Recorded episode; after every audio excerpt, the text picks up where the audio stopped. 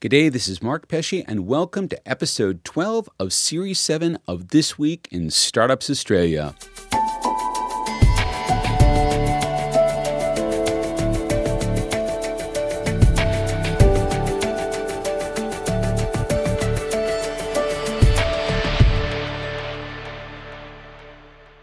Scaling is the hardest task facing a startup entrepreneur. It's harder than getting started. It's harder than getting to an MVP. It's harder than getting investment. Scaling is hard.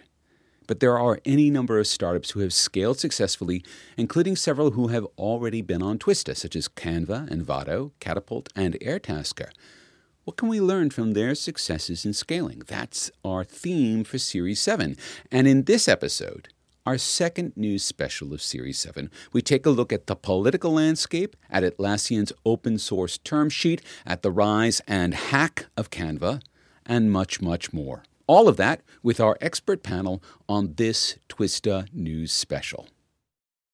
This Week in Startups Australia is sponsored by Pitney Bowes. Are you a small business looking to streamline costs on shipping and postage? Simplify and save with SendPro Plus from Pitney Bowes and receive a $200 credit toward your parcel shipping costs. Terms and conditions apply. Visit them online at pitneybowes.com slash au slash twista.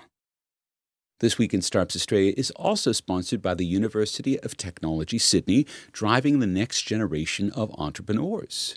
UTS is equipping a brand new breed of startup founders by inspiring students to launch their own venture and build the foundation for a successful career. To find out more about entrepreneurship at UTS and the UTS Startups program, go to startups.uts.edu.au.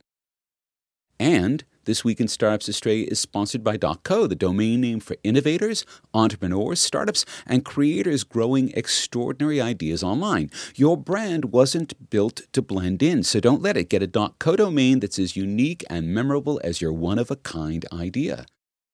Find your .co today at go.co slash twista and take advantage of freebies, tools, and resources to get your idea off the ground. That's www.go.co slash twista. A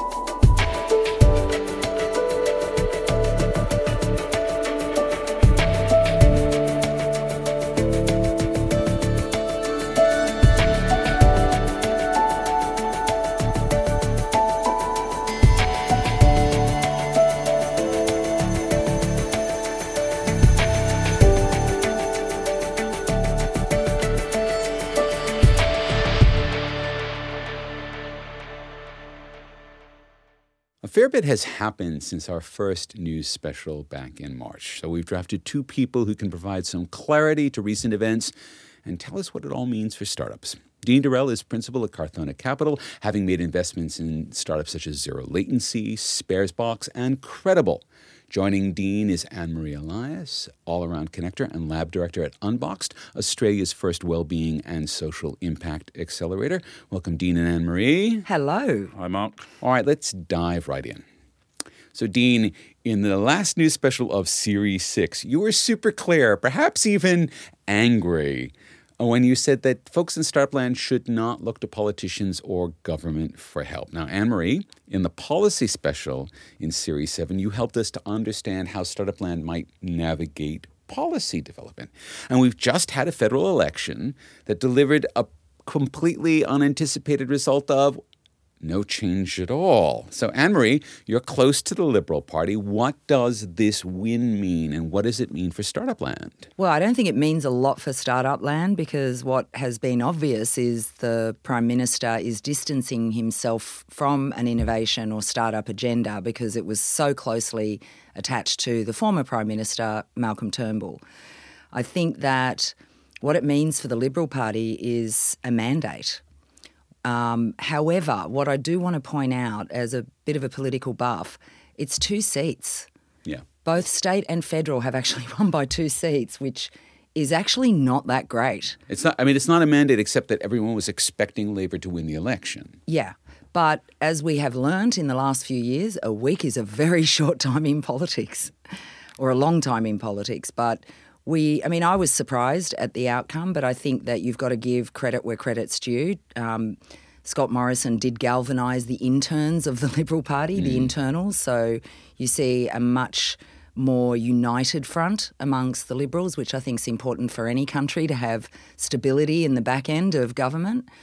Um, I am a little bit worried about the startup agenda. However, I think it is up to us. And, you know, it, I've always said, like, what are we asking government for? I mean, they are meant to set the conditions that are right for us to be able to produce good businesses, but I don't think we can look to them for that. And I think it's really high and mighty time for the startup sector to galvanise and to grow some and actually represent itself. I mean, Dean Anne Marie's taking a page out of the book of what you said in last series. It's the same thing. Leave us be. You know, we can't rely on politicians. They're they're they're in the business of being elected. Uh, once they're elected, then they're on a completely different agenda. If we hope as a startup VC community that the government are going to help us in any meaningful way, we're dreaming. We're totally dreaming. People, entrepreneurs, and investors need to get on with things, and government needs to get out of the way.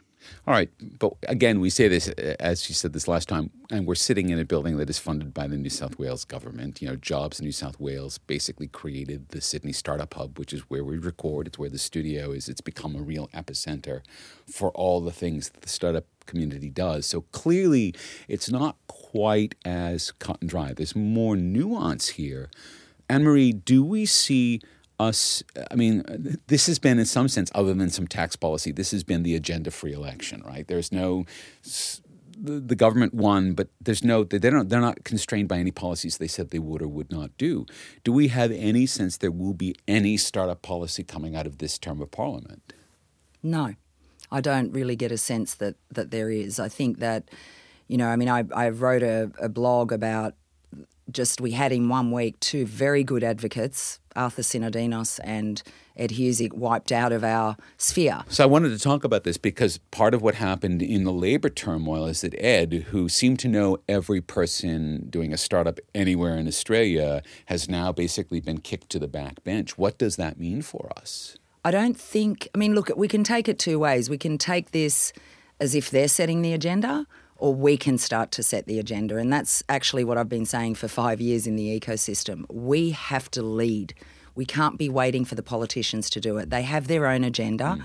largely re election, but also they go on the smell of an oily rag as well. Like, I was thinking last week or two weeks ago, um, Scott Morrison talked about our veterans suiciding.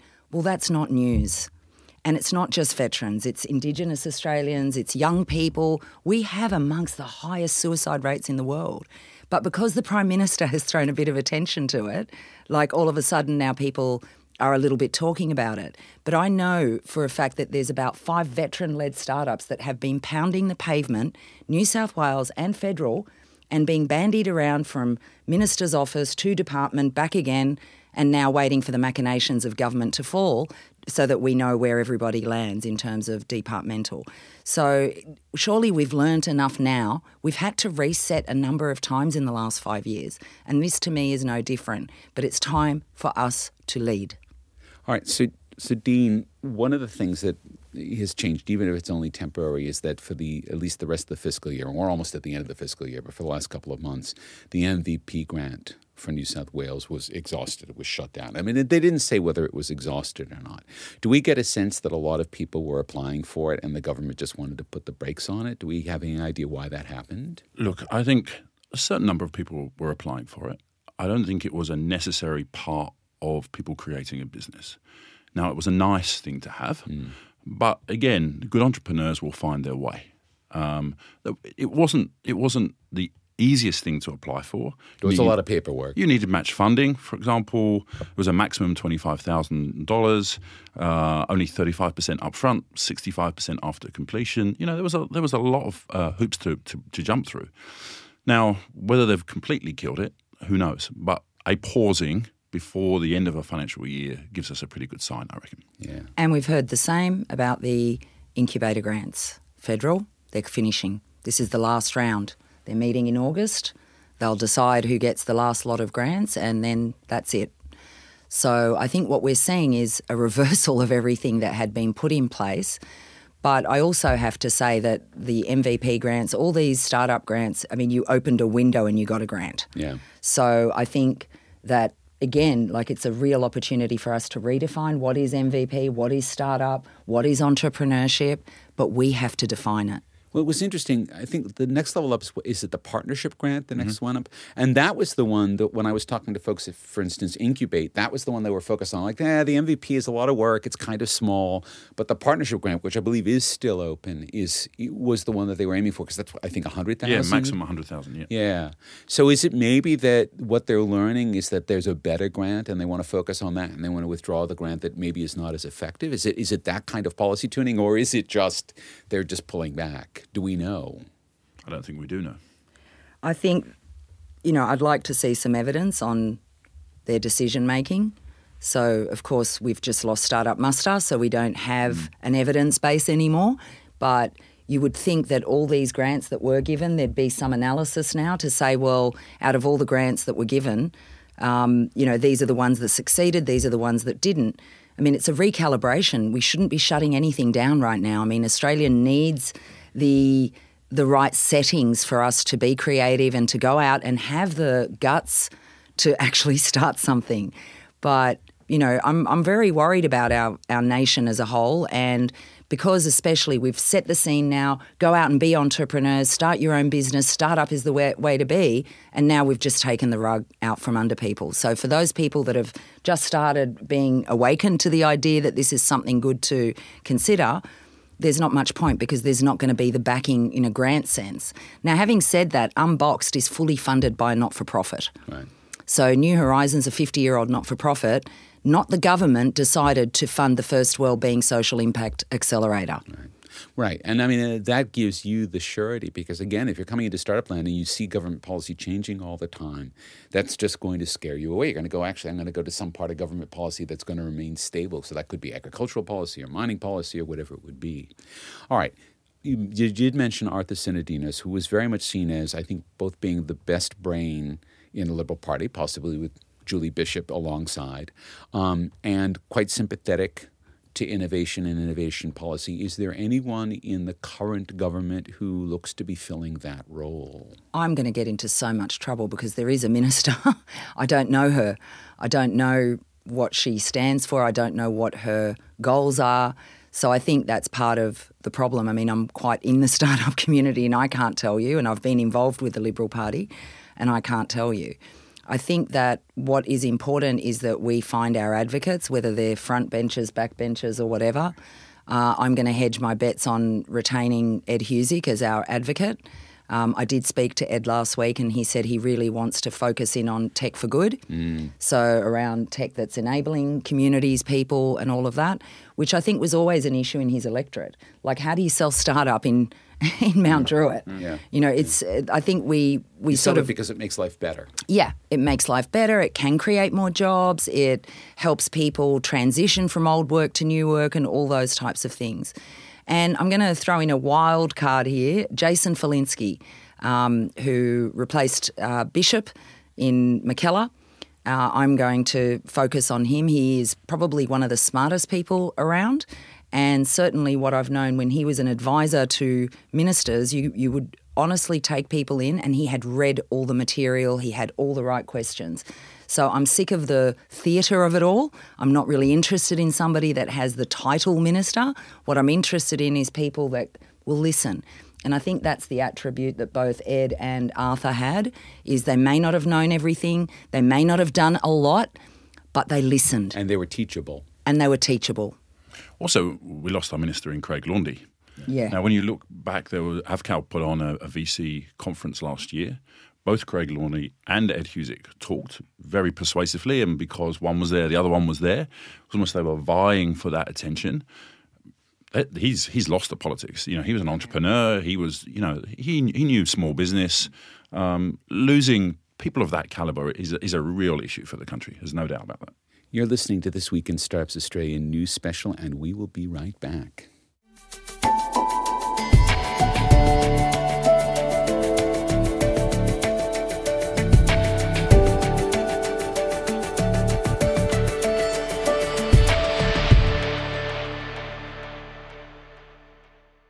Are you a small business or small e-tailer looking for better ways to streamline costs and improve efficiency? Introducing SendPro Plus from Pitney Bowes, the complete office sending solution that makes it easy for small businesses and e-tailers to consistently choose the right sending option for each parcel or letter. SendPro Plus provides shipping options and prices, prints labels, and tracks parcels. An integrated, accurate scale helps assign the correct parcel label or postage. SendPro Plus makes sending simple with automatic rate updates and a shared address book across available carriers. Pitney Bowes brings shipping, mailing, and tracking capabilities to businesses looking to simplify their shipping and mailing while reducing costs. Simplify and save with Send Pro Plus today and receive a $200 credit toward your parcel shipping costs. Terms and conditions apply. To learn more, visit pitneybowes.com slash au slash twista.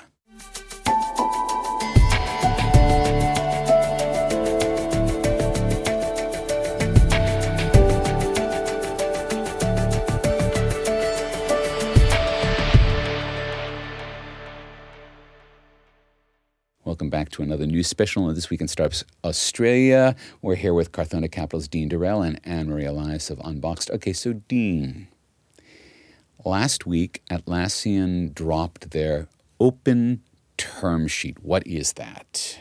So they've made 20 plus acquisitions, uh, some big ones in Trello, uh, AgileCraft, and Opsgenie. They say um, that that M&A process, to quote them, is outdated, inefficient, and combative. Now they say, you know, quite rightly, that big buyers are bullies. That they insist on favourable terms against small businesses. Right. And so I guess this is a, a come from their recent history and a data driven company, and I guess they're on the acquisition trail. So they're trying to make it easier for themselves, but also make it easier to buy companies yeah. and for uh, to do it in a collaborative way so that the entrepreneurs that come in stay with Atlassian. So they've made uh, actually a couple of quite big concessions. Um, in fact, the, the actual term sheet, um, any good lawyer could give you what the standard terms would be.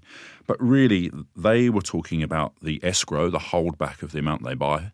And they said that usually it's between 10 and 20% and that they think that the right amount um, is uh, somewhere around 5%. So they've given uh, out, outlined terms on which they will acquire companies uh, and given uh, people a choice, but essentially saying 5% escrow for 15 months. They'll look after the fraud side. They said they don't intend in, in being in business with people that are fraudsters, and they think they can tell that.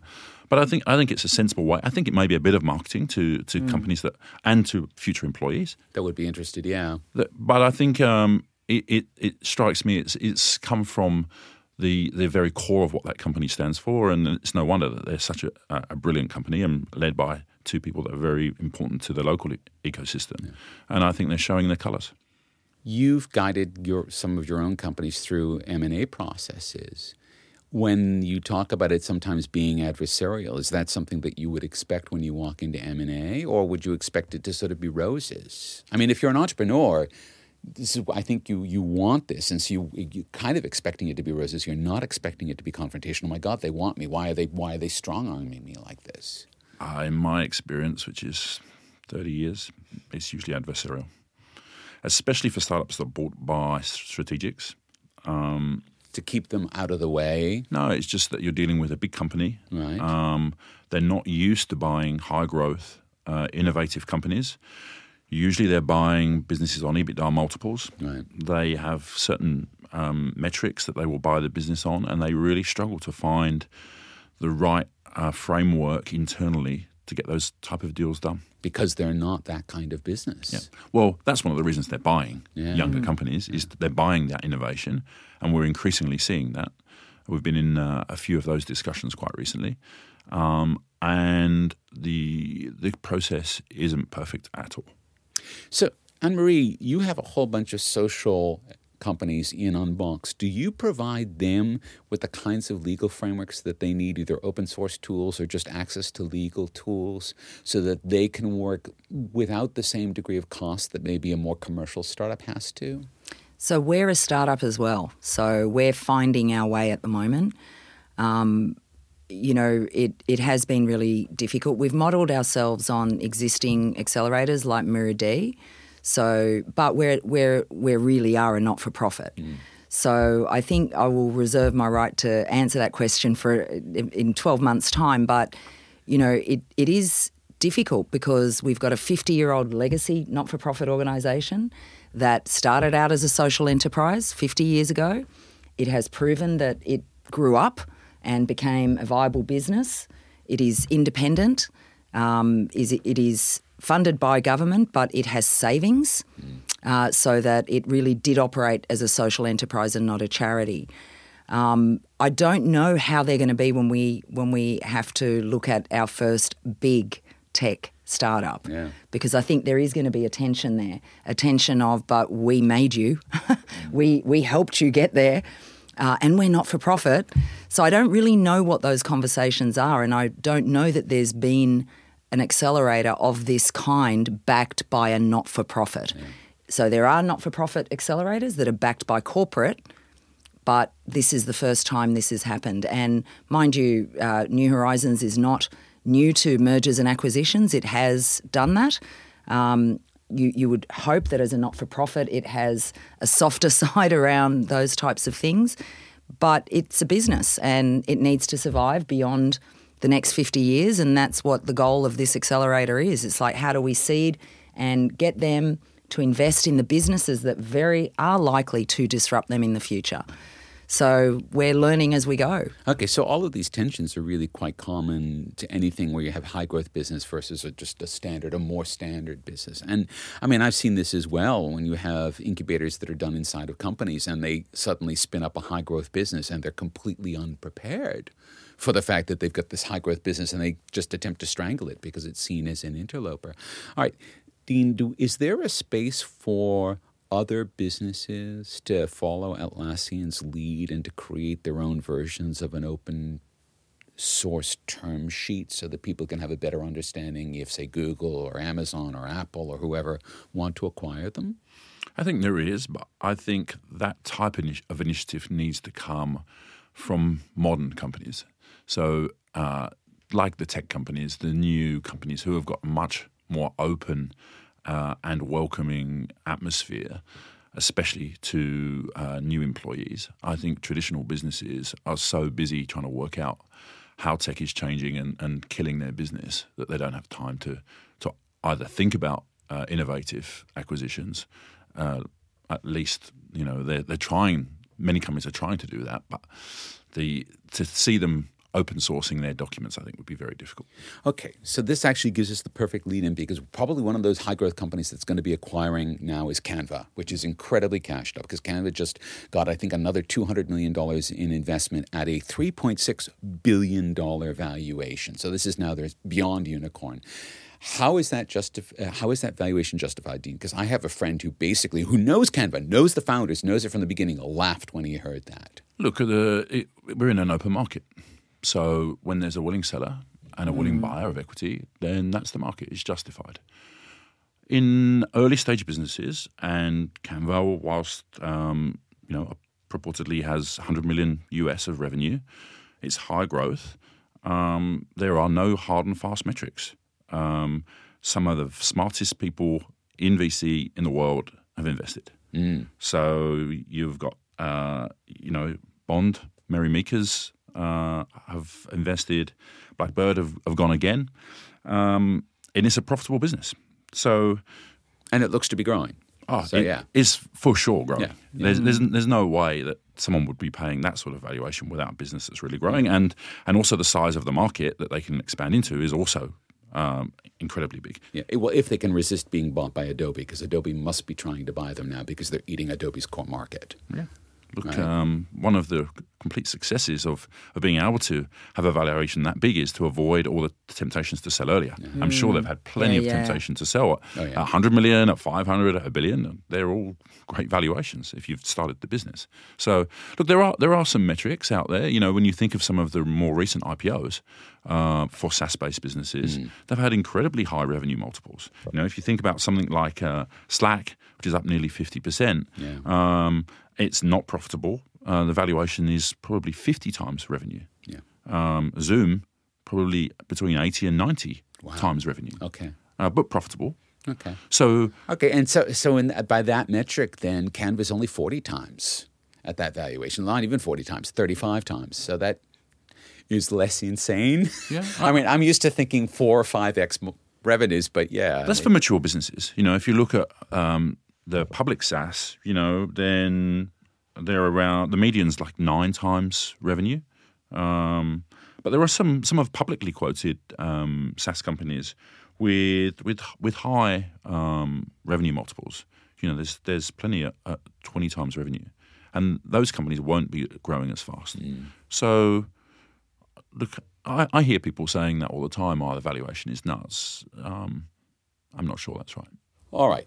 So, literally on the back of that news, there was the other news, which is that Canva had an enormous data breach and uh, something around 100 million records were stolen. And because of the laws that we have in Australia, the data breach laws, they had to notify the Office of the Privacy Commissioner and tell them what had happened and everything they knew about it, and then maybe notifications were made.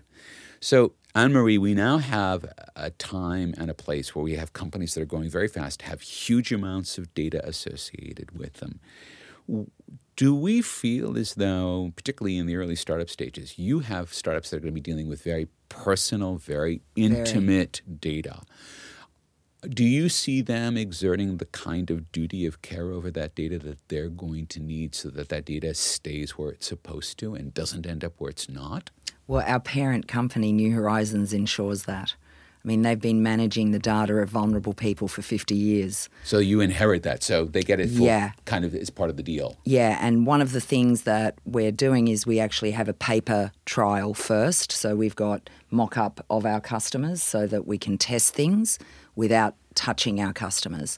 We are going to be very protective of vulnerable people, mm. but we need those vulnerable people to test these products to see if they're valuable to the market or not. So there's always going to be that tension in that in this space, I think. But I remember about 10 years ago, I worked in family and community services and I brought the data people from health, education, family and community services, and police together in the room. Never done before. And I told them to share their data. And they went into conniptions. Oh, but you don't understand. It's private and so forth. And I had somebody from the startup sector who was who had a PhD in data who basically said we de-identified data a very long time ago. It is safe. So I think we really need to understand what we're talking about the safety of data. I mean, our data is out there. It's so out there. Centrelink has our data. Medicare has our data.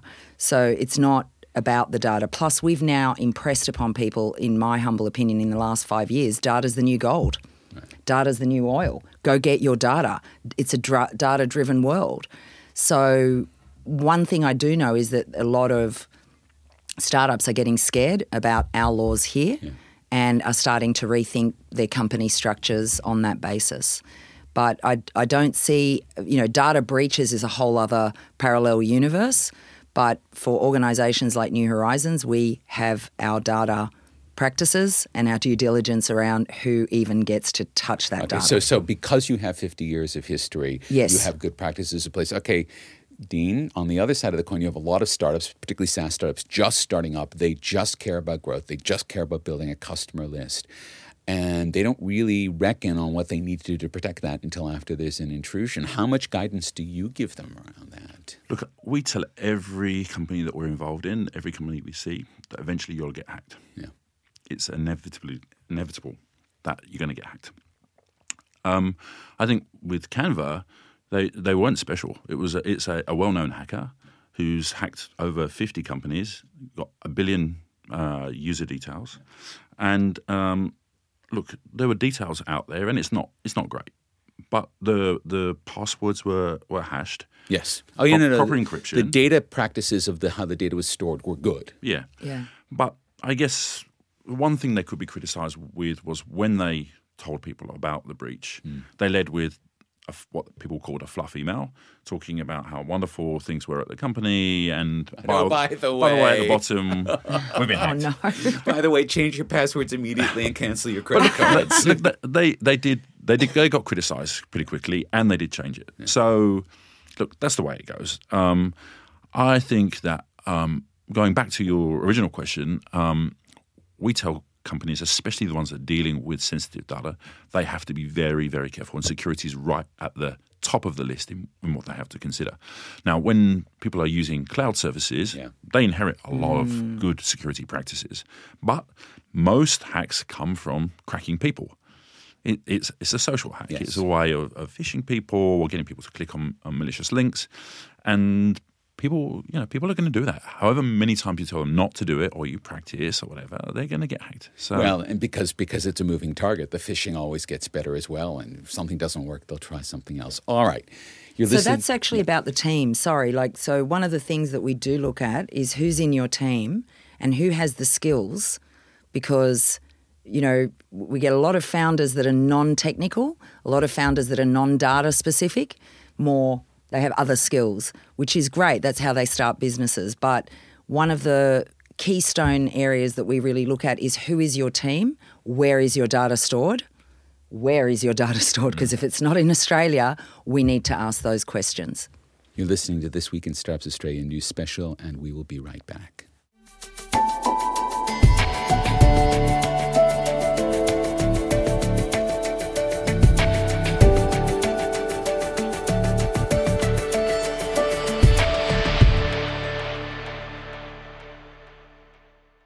Developing entrepreneurial skills is at the heart of the student experience at the University of Technology, Sydney. UTS students are creating their own jobs and starting their own companies through the flagship program UTS Startups. Within its first year, the program has launched more than 200 student startups, and they're just getting started equipping students with the tools and expertise to become entrepreneurs, then connecting them to industry partners and the startup ecosystem is all part of their innovative approach. UTS is connecting thousands of talented students to industry and works closely with a network of partners to match students and startups through their startup internship program.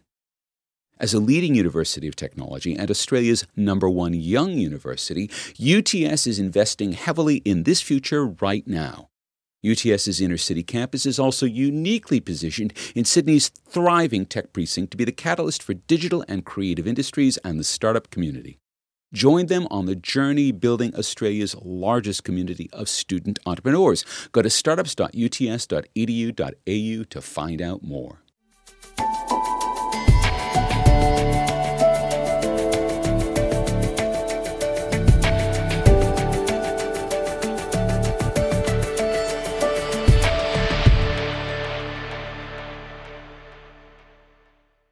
We're back on the news special with Dean Dorrell and Anne Marie Elias. All right.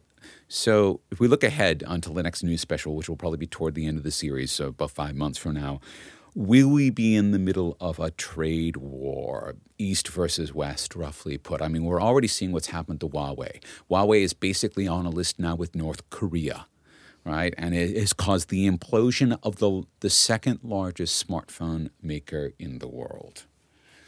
What does this look like in five months? well, the election campaign in the US has started, hasn't it? Mm. Yes, it has. So, say what you like about Trump. He's a businessman, he's a negotiator. He just put some chips on the table and he can be playing with some of those chips. In my mind, he's not someone who's going into an election next year with a full blown trade war, the stock market through the floor. This guy, he doesn't, I don't think he cares really about uh, the legacy of the country and sorting the trade terms out against China in a global context over a number of decades. I think he cares about having something that he can claim. You know, he always talks about his wonderful letters with with uh, with the presidents of China and North Korea. I I think he's playing a game. Anne Marie, do we, I mean, Australia sort of slides back and forth between being close to America and doing lots of business with China, which has now stuck us in a very hard place. Very. here. Where do we move around that? Have we lost our ability to sort of fub that anymore? I think we're so enmeshed uh, economically with China that we really can't not accept that we have a big trade relationship with China. I think they're buying up all of our farms, for example. Um, so I think from this point forward, it's how smart we get, not how clinical we get about it. I mean, the reality is China is a big player. They they are doing business in this country. So I think it's more often in terms, you know, better terms for them than for us. But I think now, I guess the next five years is going to be super important for Australia to really start thinking where our relationships are. We are placed in Asia. Um, they're the people buying our goods and services. They're the people buying our land, our property. So I think we need to rethink that. I, I wonder if to take a couple of ideas and stick them together here, maybe Australia doesn't need an open term sheet for dealing with the Chinese. Like, here's the deal. Yeah. Here's how we want it to work. All right. Last week, probably the biggest news uh, in technology of this decade, Facebook took the wraps off of its Libra cryptocurrency. They're the 900 pound gorilla, and they came with their 900 pound gorilla friends MasterCard, Visa, PayPal. I think Goldman Sachs is in the list. Uber, Lyft, a really large selection of companies. Dean, what do we think this means? Is this the legitimizing moment for cryptocurrencies where everyone has to take them seriously? We already saw Philip Lowe make a statement on it, the chair of the Fed, the uh, governor of the Bank of England, the governor of the Reserve Bank of Canada. So, all of these very powerful, fundamental individuals in the financial system have had some comment about Libra. Yeah, it's, it's incredibly interesting. I think it's a real maturing of the sector. Mm. I actually don't think it's necessarily good for cryptocurrencies as a whole. I see this as a uh, a commercial stable coin. So to say to explain that a bit more, every coin that's created has to be backed by a fiat currency or something that's proxy to it, government right. securities. So wild fluctuations uh, or not knowing what the value of each coin um, is is taken away. Right. And you wouldn't do an ICO, for example, because an ICO is sort of based on this idea that it's going to accumulate value like an investment, and yeah. that won't happen with Libra. Yep. And one of the problems with, with cryptocurrencies they stand at the moment has always been is it an asset? Is it something to st- store wealth in? Or is it a medium of exchange? Mm. Now, um, as mediums of exchange, they've proved extremely difficult, very hard to scale, massive consumers of, of energy yeah. globally. Um, and to be honest, uh, internally, our our play has always been to wait for something like this, mm-hmm. where a big corporate or many corporates back it. Mm-hmm. So the the fraud or the running away or the the currency completely falling over. Right, just Stop. just from lack of traction, yeah, even. Yeah. yeah. To be honest, I don't see this completely as, as a Facebook play. I mm. see Facebook leaning into this, mm. but it's clear that they have one voice amongst many others. And actually, I see it as the modern rails of a new financial system. So it's a way for uh, financial transactions and data to be to be shared and um, those transactions to be on solid rails that are not legacy. Right. So, Anne Marie, one of the things that we know will happen is that if this does become the, the ledger of all the transactions, well, Facebook will be able to run analytics on it, as will all the other partners. For people who may be serviced by Unboxed, so you know, vulnerable communities? Do we have to now start to think about creating a space for them to be able to trade that doesn't leave the same kind of trail? For instance, does a woman who's seeking shelter because she's being abused by her husband now need to protect her financial instruments differently if they can all be tracked that way? Well, indeed, and it is a very good question. And this is, I guess, the tech for good aspect of it. And there have been some people in the blockchain community looking at uh, financial security for women escaping DV, where you can actually keep your wallet separate, where your partner or ex can't access it. So I think, you know, all of these things have a positive and a very dark side. The one thing I do want to observe here is monopoly, oligopoly. What on earth are we doing? Like that scares me because we we have actually got a lot of uh, big corporates coming together and, you know, one of my fantasies about Facebook, if only he just let us own our own data. Yeah. You know, we could have all made a little bit out of it. He could have made a little bit out of it, but that wasn't his intent. So I think I'm still hoping for a player to come out where we own our own data and where vulnerable people can trade their data, you know, for good to actually improve policy and things like that in the future. So Dean, I think the thing that we now know because of Libra is that, as Anne Marie was pointing at, it's not going to be just Facebook's game. You'd have to expect that Google and Apple and mm. Amazon and Microsoft are all now sitting back and considering what they need to do around this. So the FANG companies, is, is there going to be a Netflix coin, right?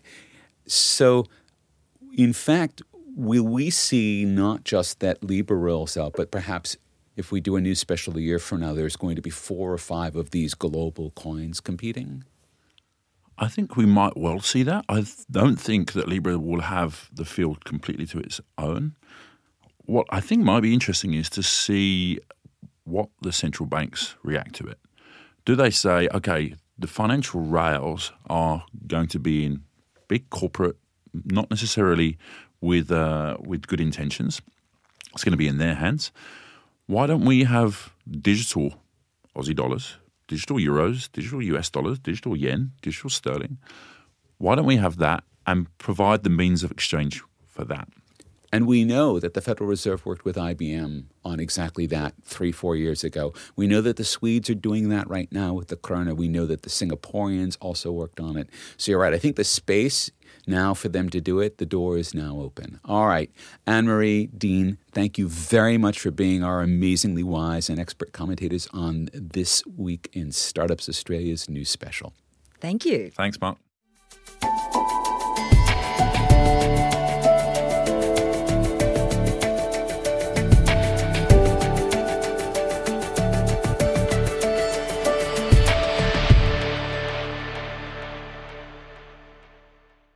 Strong online presence is non negotiable in today's market, whether it's your primary location for sales and trade or you just want to have some key information online so people can discover your business.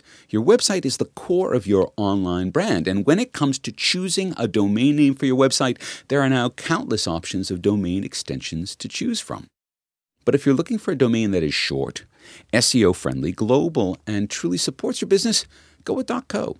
.co is the domain name for innovators, entrepreneurs, startups, and creators growing their extraordinary ideas online. With more names available than any other legacy namespace, .co is for everyone who is hustling hard and building something awesome.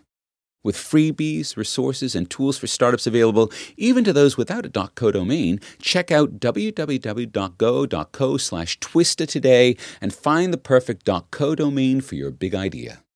.co where big ideas belong on the web.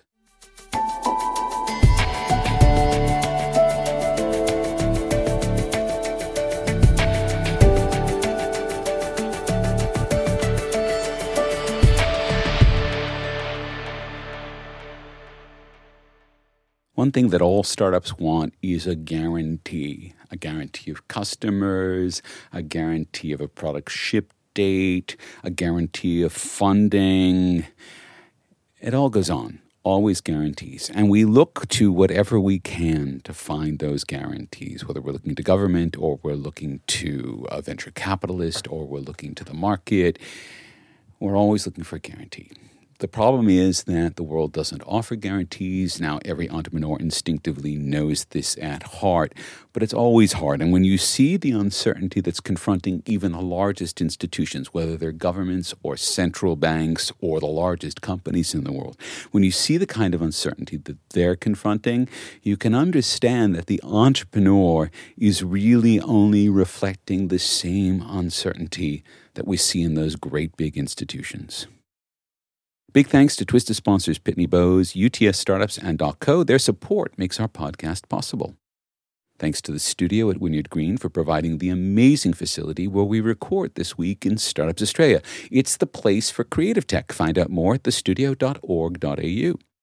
Thanks to Dean Dorrell and Anne Marie Elias for taking the time to come onto our show. Now, last year we rebuilt and relaunched our website at twistartupsaus.com. It's got everything. It's got all the shows, all the interviews, all the photos, all the links to all the stories. So check it out at twistartupsaus.com. We're going to take a bit of a break now for winter, and we will be back in the middle of August with plenty more stories from startups in Australia. Until then, this is Mark Pesce thanking you for listening.